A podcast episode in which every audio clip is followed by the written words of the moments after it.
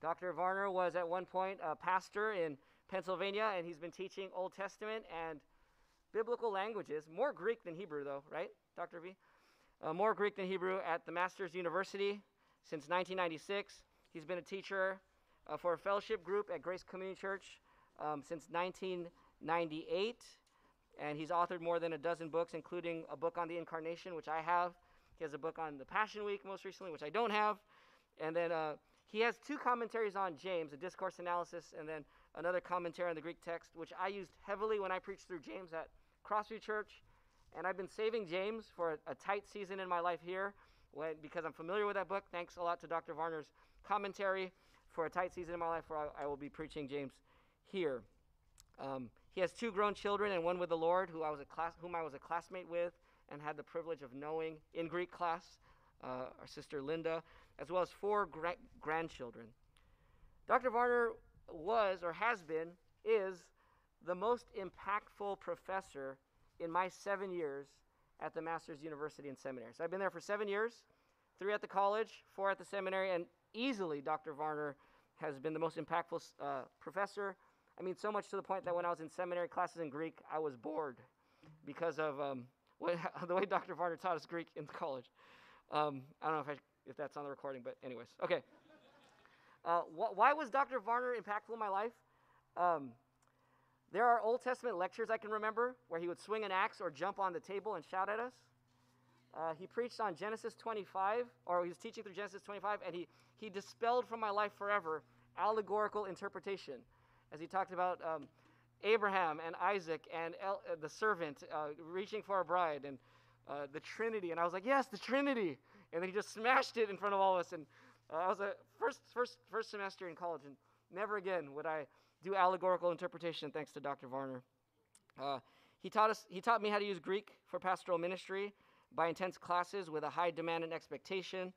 I have here my discourse analysis on the epistle to the Ephesians from 2001, where Dr. Varner made us do um, a discourse analysis, the hardest thing I've ever done in college or seminary uh, for my MDiv, and just a great privilege.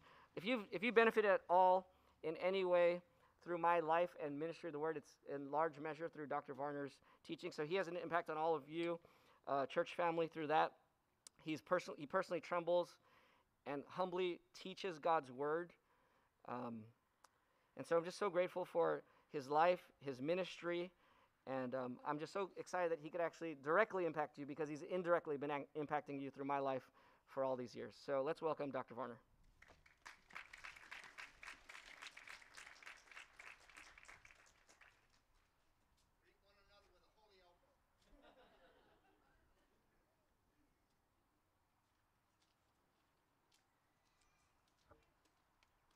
I have never had an introduction like that.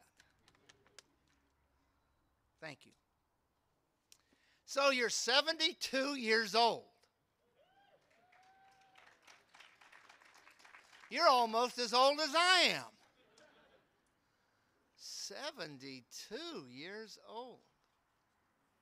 Yes, um, but the thing is, you're not as old as I am, but you'll never catch me unless I no, no, I don't want to go there. Yeah, yeah. Uh, but anyway, uh, thank you for uh, allowing me to be here on this anniversary Sunday, and it means a lot to me. And again, I'm without words uh, for that gracious, gracious introduction.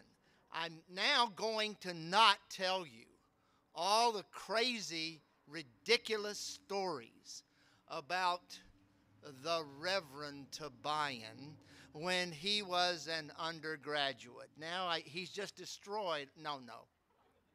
I was not going to say anything like that anyway about the Reverend Tobian. Known, I understand, simply as PJ here. Okay. Thank you, brother. Um, who is your hero in the Bible? Uh, sometimes we get together and I hear a lot of preachers say, My hero is the Apostle Paul, and that's fine.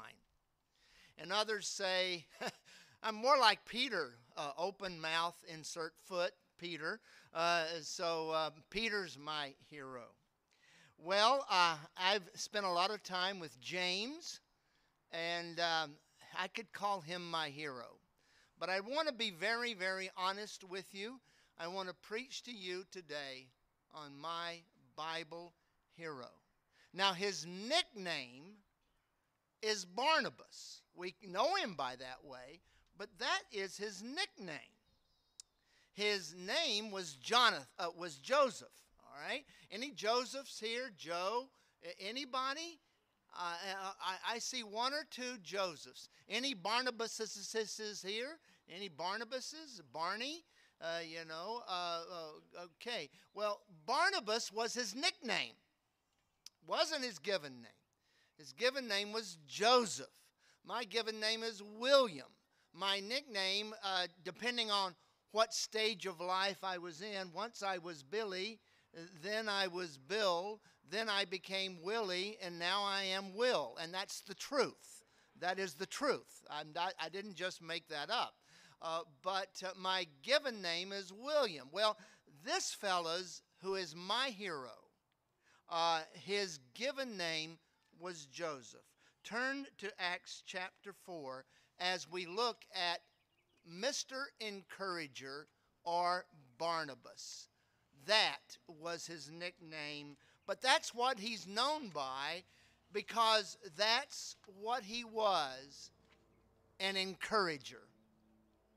He's my hero. If I want to be like somebody, yes, I would like to be like the Apostle Paul. Yes, I would like to be like the Apostle Peter. But I really would like to be like Barnabas, an encourager. Now, let me uh, just introduce Barnabas but by his nickname, in, uh, encouragement, that's what it means. By comparing this to something that's very famous, I don't know if you've read it, it's called Pilgrim's Progress. Many years ago, we were told that if, if there were two books beside the bedside of a Christian family, it would be a King James Bible and it would be Pilgrim's Progress. Maybe you've not read it, but Pilgrim's Progress is an allegory. You, there are allegories, just don't allegorize the Bible. Uh, it is an allegory where people have names that represent them. Like Pilgrim is Christian. Other people in the story are named evangelists. That's the one who gives the gospel to Pilgrim. There's uh, good names and bad names. Some of the bad guys that Pilgrim had with him was obstinate. Can you imagine what he was like? Pliable, that was another person.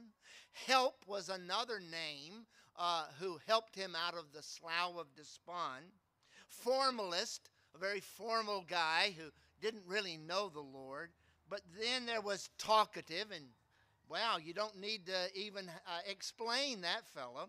And then there was faithful who actually died for his faith. He was faithful unto death. Then there was hopeful who took the place of faithful and stayed with Pilgrim until they crossed the river uh, to the heavenly city. If you've never read it, even though it's got 17th century English in it, you need to read sometime in your lifetime Pilgrim's Progress and meet these people who are known by their character, all right? Now, I want to improve on John Bunyan a bit. I want to introduce another character into Pilgrim's Progress, and I call him encouragement. That's how important he is to me. Now, the thing is with Barnabas, that's his nickname, we'll talk about that in a minute, is that people don't know him as well. And the reason is, unlike Peter, who's got 12 chapters of the book of Acts given to him, unlike Paul, who's got Acts 13 through uh, uh, 28 given to him, and a long account of, of these fellows, uh, uh, uh, Barnabas pops in and pops out of the narrative. Unlike Peter for 12 chapters and Paul for 16 chapters, Joseph or Barnabas or encouragement, whatever you're going to call him, just pops onto the scene, says something, and does something, and then he, he disappears. And then he comes back on the scene. He's sort of like Alfred Hitchcock in one of his movies. And I'm dating myself there, aren't I? Uh, Alfred Hitchcock uh, does a cameo scene. There's a bunch of people on the elevator, and the elevator doors open, and out walks this short, bald headed guy. Yeah, right. Uh, the short, bald headed guy, and doesn't say anything and walks away. And if you weren't looking for him, you wouldn't know. That's Alfred Hitchcock. Some people are playing cards uh, on a train, and one of them is that bald headed guy. That's Alfred Hitchcock. But he just appears and then he disappears. That's Barnabas. Five times he makes a cameo appearance in the book of Acts. I normally preach on one passage. There's enough in one passage to, uh, to uh, uh, fill up the two hours which I will be speaking the uh, time that I'll be speaking today. Uh, no. Uh, uh, uh, but you can't do that with Barney. You can't. You've got to look at all five, and there's something that unites all five of these appearances. Wherever you see this man come on the scene, he encourages somebody else. Turn to the first snapshot in Acts chapter 4. Acts chapter 4. This is the dynamic situation of the early church. They're growing. Uh, and they're growing so fast, they're outgrowing their food. There are, are, are poor people, and, and uh, uh, they need to share with one another. And who comes on the scene but a fellow named Joseph who has a nickname, Barnabas? Acts 4 and verse uh, 36. Joseph, a Levite from Cyprus by birth, the one the apostles called Barnabas. See, a, that's his nickname, which is translated as son of encouragement, sold a field he owned, Bart brought the money, and laid it at the apostles' feet. We don't have time to keep reading, but that is contrasted with Ananias and Sapphira, who don't give what they were supposed to give uh, at, at the beginning of Acts chapter 5. Contrasted with them is Joseph. He's a Levite. He has to serve in the temple. But he can own land, and he owns land on an island off of the land of Israel called Cyprus.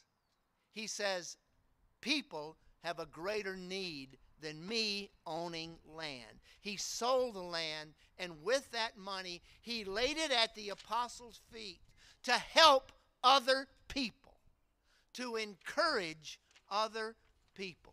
He saw that it was more important that this land, which was just sitting there and helping no one, so he sold it, and with that money, he says, I want to share what I have with others.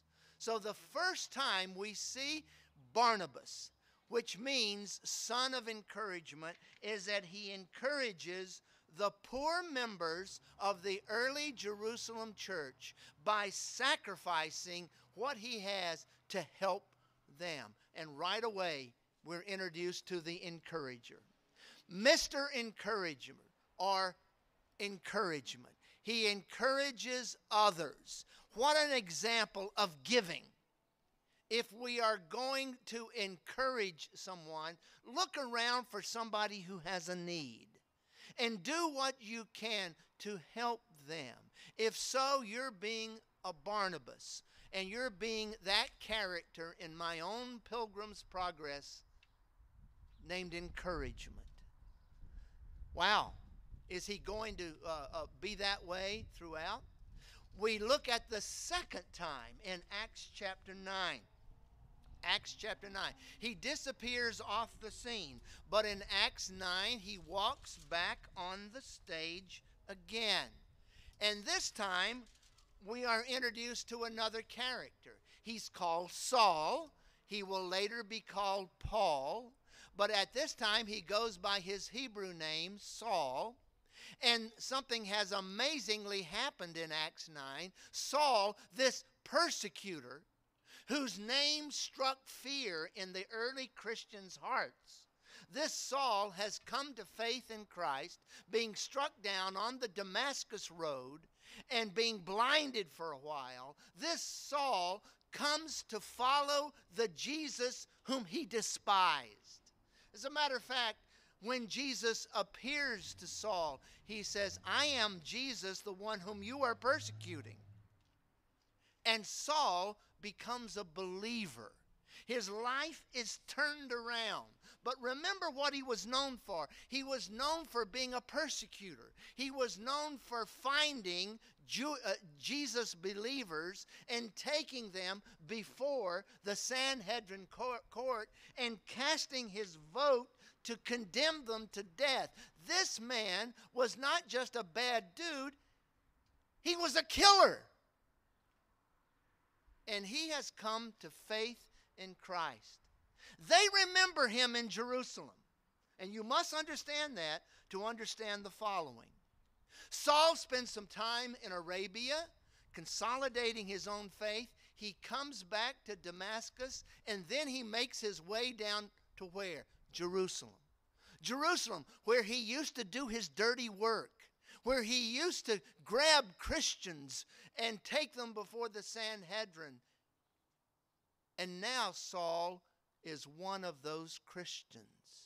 And he wants to join himself to the believers in Jerusalem. Don't be too hard on them when they're a bit skeptical.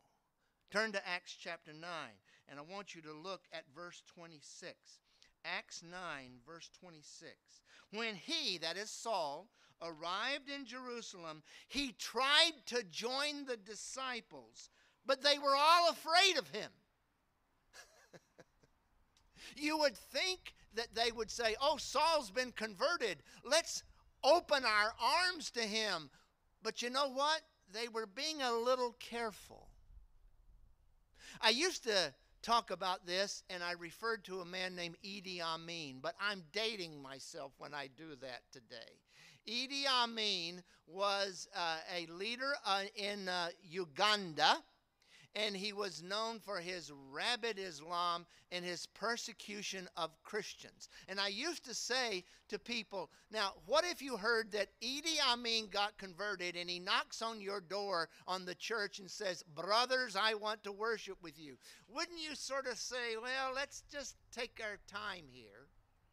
Let's take our time and make sure of this. So here's the chief hater of the Christians, the one who had voted for their deaths, knocks on the door of an assembly and says, Brothers, can I join and worship with you? Do you understand why they might be a little hesitant? Why? Because he might be a plant. He might just be one who is sent by the Sanhedrin to come in and quote worship with us and report on us to the authorities. So they're a little hesitant.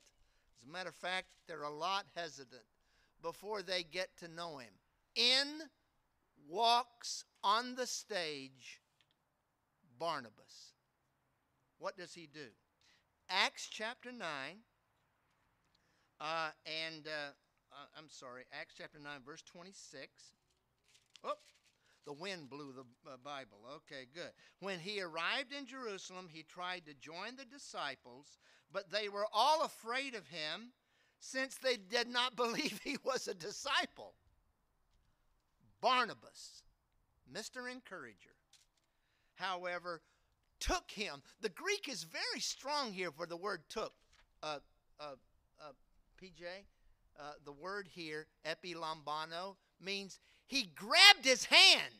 He grabbed his hand and he takes Saul and he brings him to the apostles. He's he's standing with Saul. Saul, come on, I'll bring you in, bro.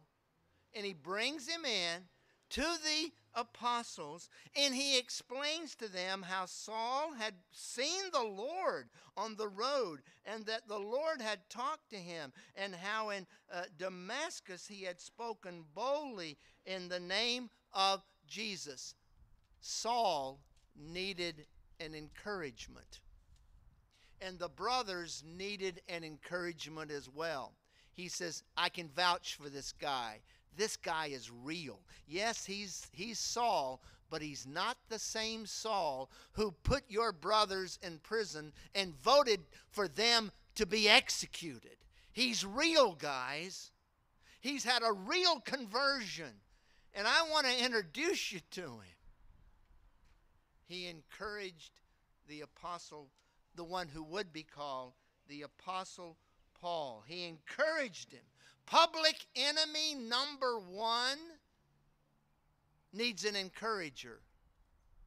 And Barnabas was there for him. And he also encouraged the church to believe him. And they did. He went and got Paul, he led him. I call Barnabas Paul's handler.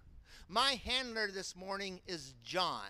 He met my wife and I as we got out of the car. He's my handler.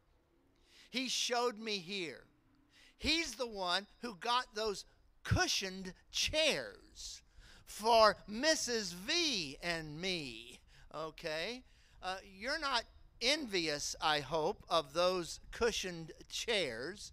If you if you are, don't blame me, blame John, okay? He's my handler. He's our handler. I think he said, "Oh, an elderly couple. Okay, I'll get padded chairs for them." He encouraged me. He's my handler. Barnabas was Saul's handler. and we're going to see it's going to continue. This is not the last time that he takes Saul and leads him somewhere. Okay? Keep that in mind. So he leads Saul in. He says, Guys, he's for real. And they accepted him. And he walks off the stage. And he disappears for a couple of chapters. And then he pops up again. Turn over to the third uh, appearance of Barnabas in Acts chapter 11. I'm almost ready to ask John to come up here and hold my notes down and my Bible right there. So, you, you know, uh, that no, no, John, r- really, really. Uh, uh, oh, look, my handler. Look at that. Look at that. Good, good. Wow. Yeah, my handler. Okay, good. Thank you, Barney. Appreciate that. My encouragement.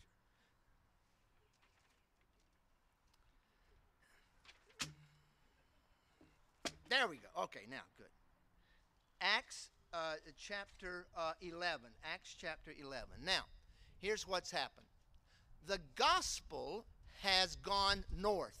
It has gone from Jerusalem up to north into what we call today Syria. And in a town there that's still there, Antioch of Syria.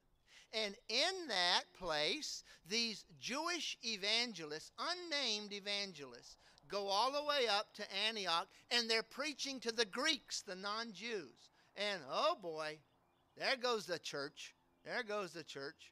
The Gentiles start to get saved. You know, I remember when our church integrated in the South. Uh, I grew up in the South and I wasn't saved till my 11th year in high school and uh, you know, uh, and we knew that there were black folks out there, but you didn't come in the same church with each other. Okay, I remember when some of them started to uh, show up in church.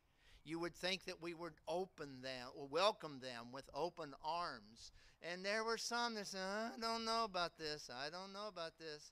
There goes the church. sad, sad, sad. Ethnic uh, uh, uh, hatred like that. The gospel says there's no Jew, there's no Greek, there's no rich, there's no poor. Uh, you know, we're one in Christ Jesus. And I see that all of you are of one race as well. Yeah, sure. Uh, uh, so, so that's what the church ought to be. And so here, the Jewish believers are seeing these Gentiles come in, and they're being saved. And uh, and the and, and uh, word of this mixed congregations in Antioch come to the apostles in Jerusalem and they say, We've got to send the right guy up there. We've got to send the right guy up there. Who is it? And they look and they find Joseph, nicknamed Barnabas, the son of encouragement, and they send Barnabas. You know what? They sent the right guy. Turn to Acts chapter 11. I'll read verse 19. Now, those who had been scattered as a result of the persecution that started because of Stephen made their way as far as Phoenicia, Cyprus, and Antioch, speaking the word to none but the Jews.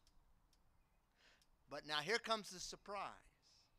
But there were some of them, men from Cyprus and Cyrene, who came to Antioch and began speaking to the Greeks. Oh boy, there goes the church.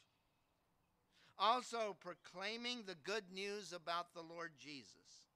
The Lord's hand was with them, and a large number who believed turned to the Lord. So the news about this mixed congregation, which was something new, came to the apostles in Jerusalem, and they said, This could be an explosion.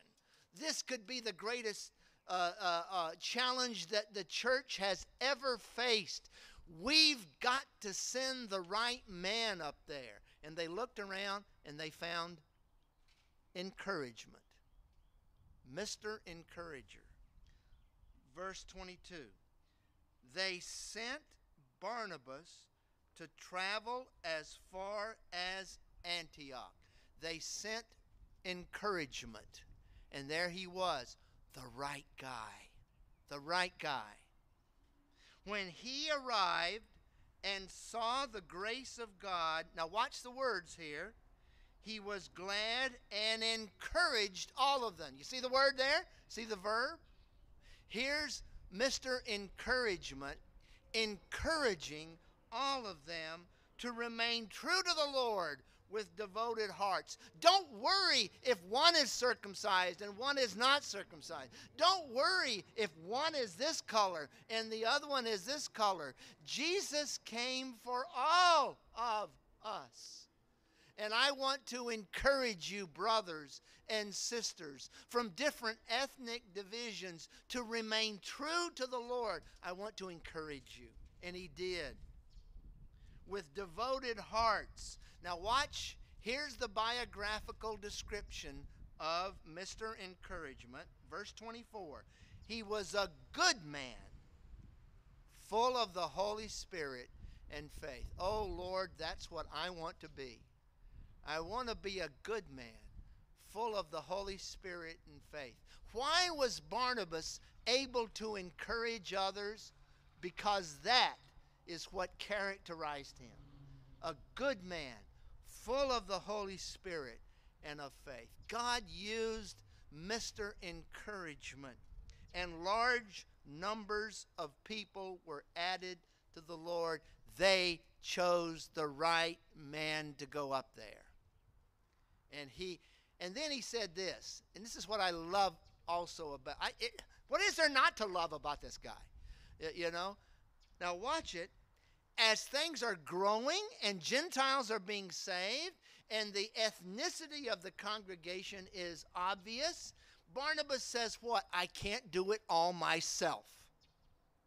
I need help. Oh, yeah, I remember. You know, Saul has been away for a decade. Back in Tarsus, I think he's the right guy to stand alongside of me and encourage these folks to build on the unity that they have in the Messiah. Where is he? And he goes all the way over to Tarsus, about a three day walk. And he goes into Tarsus and he searches for Saul. Now, watch it. When he found him, he brought him to Antioch. PJ, same Greek word. Barnabas took Saul by the hand and brought him to the apostles in Acts uh, 9. Now he takes Paul by the hand, still called Saul, and he brings him to Antioch. Same words. That's why I call Barnabas Paul's handler. He's Paul's handler. Paul, we need you. Come on, come on, bro. Come on. Come on. And he leads him by the hand and brings him to Antioch. and Saul's public ministry starts to take off. Now, Barnabas is an encourager. He encourages the congregation to find the right spiritual leadership. And you know what? He encourages Saul. You see, Saul started off in Jerusalem. we didn't have time to look into it, but Saul was preaching and he was getting opposition, and they finally put him on a boat and sent him back to Antioch, uh, excuse me, to Tarsus, to mature a little bit, and he did. Now he's ready. He's ready. And for a whole year, they met with the church and they taught large numbers. Wow, what a congregation. To have these two leaders, Barnabas and Saul, as co pastors of them for a year. And this is where they were first called Christians. The disciples were first called Christians at Antioch. Up to that time, they were called people of the way. They were called uh, uh, those who were following Jesus, followed the name, but they had not been called Christians. The word Christ is the Greek translation of the Hebrew word Messiah. So if they were Christians, they were Messianists. I guess you would call them that. Followers of the Messiah, followers of the Christ. But they didn't speak Hebrew in Antioch, they spoke Greek and so uh, Messiah was Christos, anointed one. And uh, followers of the Messiah were Christianoi, Christians. They were followers of the Messiah. And they were called Christians first in Antioch. So the name that we often go by, Christian, had its birth here in Antioch in the Greek language. Followers of the Christos, followers of the Messiah, followers of the Anointed One. And that name has come down to us today. It only appears three times in the New Testament. And it seems to be a name that was given to them by outsiders because all three times it's used by non Christians. They were called by their neighbors Christians because they were always speaking about Christ. They were called Messianists, Messiahists, I guess, because they were always speaking about the anointed one, the Messiah. And that name is the name that has come down with us today. So, what does Barnabas do again? He encourages the congregation. He shows himself that he's not number one. He shows himself that he needs help. Uh, uh, you know, uh, the guy who thinks that he's got it all together and doesn't need help is the guy who needs help. And Barnabas recognized that the sun did not rise and set on me, that I am just one man, servant of the Lord, in this great task. And I can share this with others. So, in humility, he shares the ministry with the one who came to be called the Apostle Paul, still called Saul now. And he comes and they labor together. Laborers together in the uh, field, laborers together in the harvest. That's Barnabas. That's Mr. Encouragement. Well, you ready for part four? If you're not ready, I'm still going ahead, okay? Good. Uh, the fourth appearance of Joseph Barnabas encouragement is in that same church, Acts 13 1. Turn over. Two chapters, Acts 13 1. Now, in the church at Antioch, there were prophets and teachers. There's six of them here, if I counted correctly. Barnabas, number one, Simeon, Lucius, Manaen, and Saul. One, two, three, four, five, six.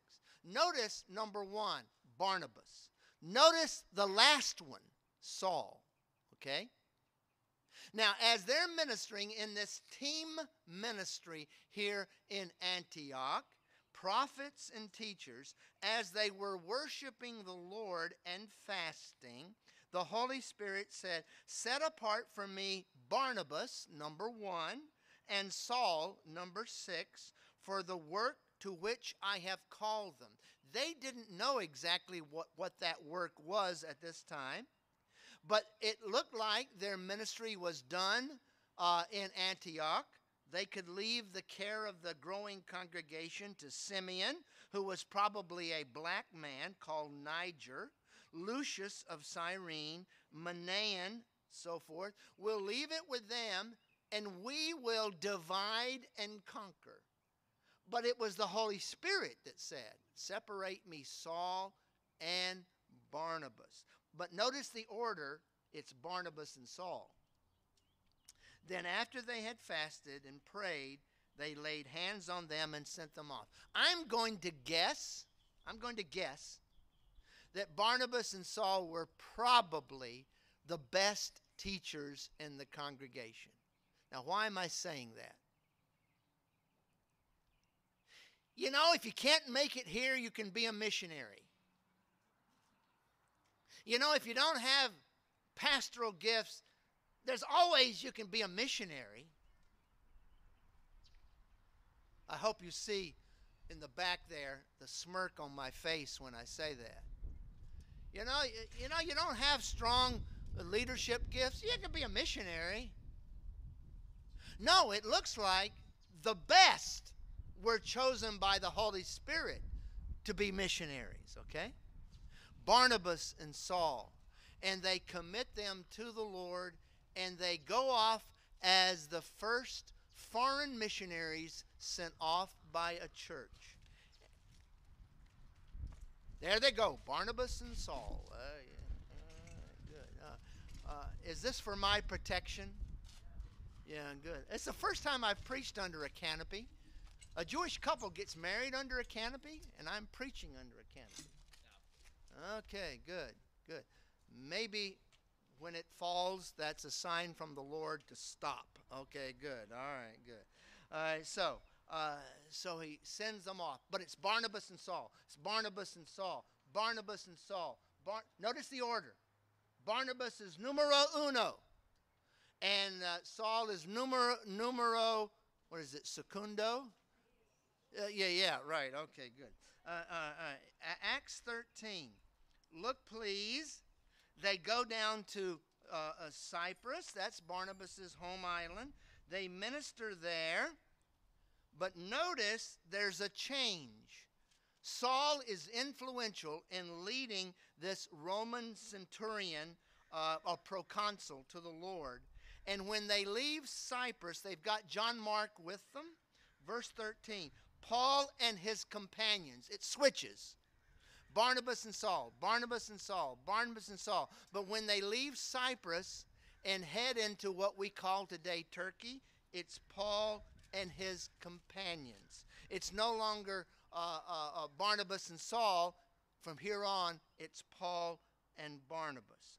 They land, they go up to uh, um, uh, uh, another Antioch, and who preaches?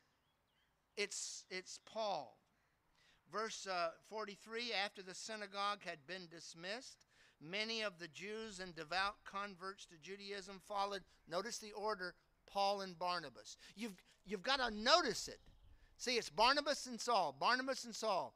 And then once they get uh, to Turkey, it's Paul and Barnabas, Paul and Barnabas, Paul and Barnabas. The leadership of the two switches to Paul very quietly, very quietly. And you know what? Barnabas didn't say, Oh no, I'm numero uno. No, he didn't. Barnabas gladly accepted being the number two guy and letting Paul be the primary speaker.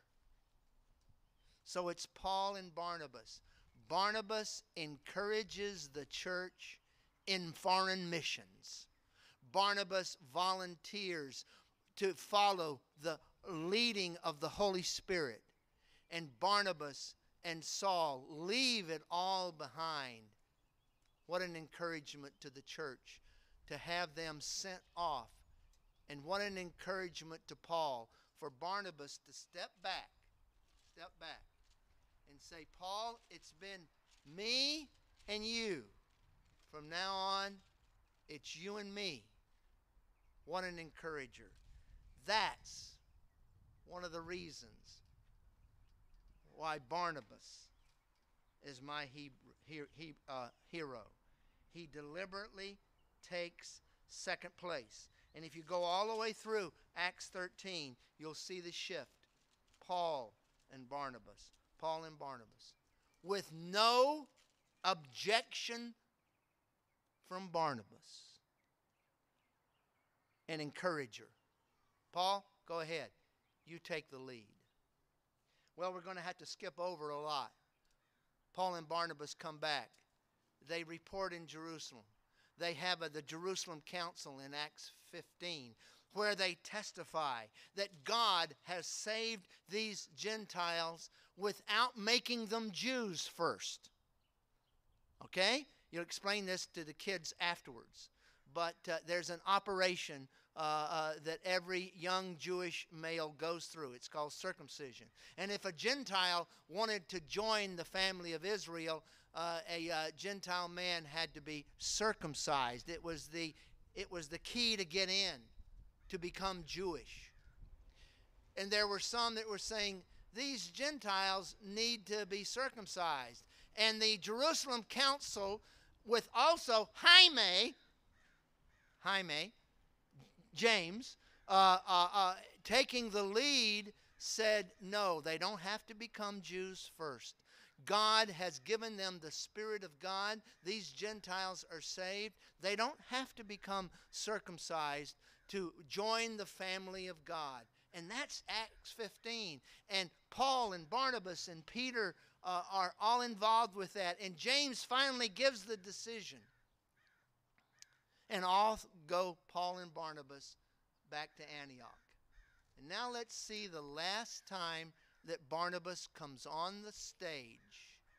If everything up to now was beautiful, here's the one time that Barnabas comes on the stage and there's a bit of ugliness. You know, I oftentimes say that I believe the Bible is true for a number of reasons. And one of the reasons I believe the Bible is true is that it includes the bad things about the saints as well as the good things. See, if I had written the Bible, I would have made everybody good who was who was followers of the Lord. I wouldn't mention David's sin. I wouldn't mention Solomon's yeah. I wouldn't mention that. I wouldn't mention Peter's failures. And I wouldn't have mentioned this. And if I had left that out, we would be the poorer in reading the Bible. The Bible is true for a number of reasons, but one of the reasons is that the Bible includes the failures of the saints as well as their victories, because that's where we are. Sometimes we fail. So the last time we see Barney, the last time we see Barnabas, the last time we see Mr. Encouragement, it's in conflict with his best bud, Paul. Let's look at it. Acts chapter 15, verse 36. The last time Barnabas comes on the stage. After some time had passed, Paul said to Barnabas, Let's go back and visit the brothers and sisters in every town where we've preached the word of the Lord to see how they're doing. Follow up work. Right? Barnabas wanted to take along John Mark. See, you see, John Mark had been with them in the first missionary journey, but before they got to Turkey, John Mark went home. Some think he went home to Mama. I don't know, in, in Jerusalem. But he went home. He left. All right, Barnabas says, let's take John Mark with us on this second missionary journey. And Paul says, nothing doing. Look at it. Verse 38.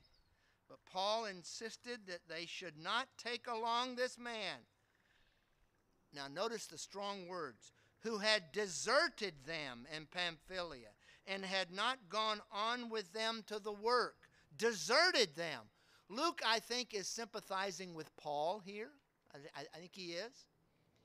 Paul said, He's a quitter, Barney. He's a quitter. We can't take him. He's shown that he went home to mama when things got tough. Barnabas says, Come on, let's give him another chance. They had such a sharp disagreement. You ever heard the word paroxysm? Paroxysm is a real, you get so excited you blow up. It's a paroxysm. That's the Greek word. There arose such a paroxysm, a disagreement, a violent argument between them that they parted company. They parted company. Paul and Barnabas. Numero undo and numero whatever it is, secundo. Let's make it that way. Number one and number two. They split. Why did this have to happen? Couldn't we just say, well, they prayed together and they slapped each other on the back and said, Barnabas, you go with Mark and I'll go with. Luke says there was a violent disagreement. We can't take him. Barnabas, he's a quitter. Barnabas says, Come on. He failed, but let's give him a second chance.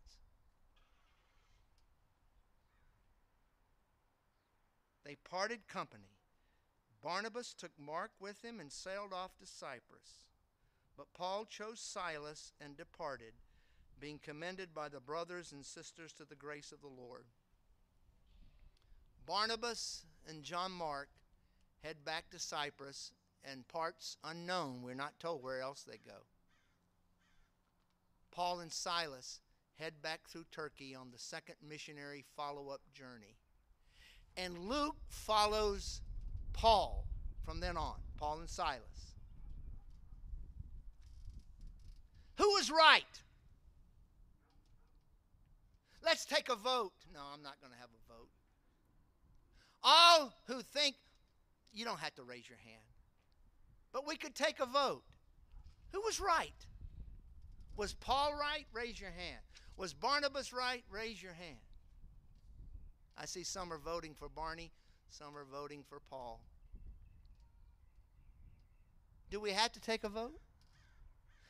I've got a hunch that Luke is a bit more sympathetic to Paul because he says, Paul and Silas go forward being commended by the church there and by the fact that he then follows Paul the rest of the book of Acts. I got a feeling that Luke might be sympathetic with Paul. So if you say, well, Paul was right and Barnabas was wrong, then you might have Luke siding with you. But you know, if you say Barnabas was right in giving Mark a second chance, I'm not going to say you're wrong. Maybe it's important for us not to choose sides here. Maybe it's important for us not to say Paul was right and Barnabas was wrong, or Barnabas was right and Paul was wrong. Perhaps we need to look at the result. Instead of one missionary team going out, you've got two missionary teams going out. Let's look at it that way. So instead of saying one was right and one was wrong, you know, folks, I don't know your situation here, and I'm not speaking. The Reverend Tobian did not get me in, in a room and say, Now, Dr. Varner, this is what we need. Talk to them about this, talk to them about that. You know, we got this problem. No, he didn't. He's not like that.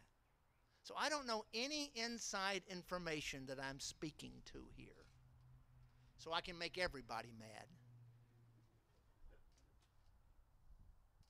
Perhaps in the larger sovereign will of God, even the ugliness of a church split, and it can be ugly, can be used of God in for to portray his sovereign purposes even though people have failed even though ugliness has been seen.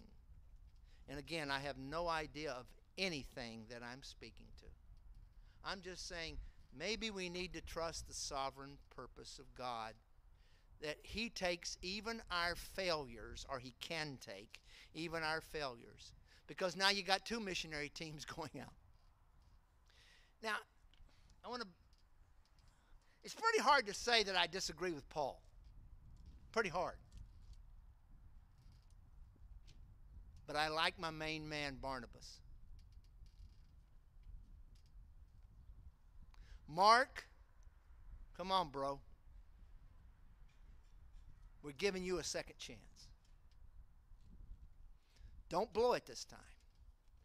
We're giving you a second chance if I had people raise their hand right now who are thankful that God gave you a second chance, I think the majority would be raising their hands.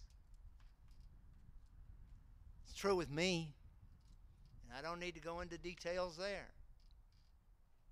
God gave me a second chance. So thank you, encouragement. Thank you for giving Mark a second chance. You know what? How the story ends? Both Paul and Peter are aware of Mark's eventual ministry and mention that. Peter mentions that Mark is with me and Paul in 2 Timothy chapter 4, almost one of the last things that Paul writes, says, Bring with you Mark, for he's profitable to me for ministry. So it ended up that even Paul and Mark reconciled. It ended up that Mark had a ministry, even though he blew it I'm thankful for the encourager who encouraged a young man not to give up because of his failure, but gave him a second chance. Now, this is a Baptist church. I'm used to in the South, people in the Baptist church say, Amen. I'm thankful that Mark was given a second chance by Barnabas. Aren't you? California Baptists.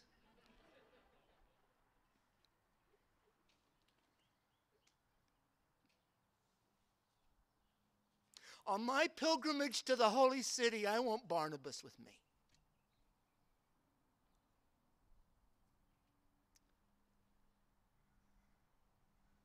When I cross over the river, I want Barnabas with me.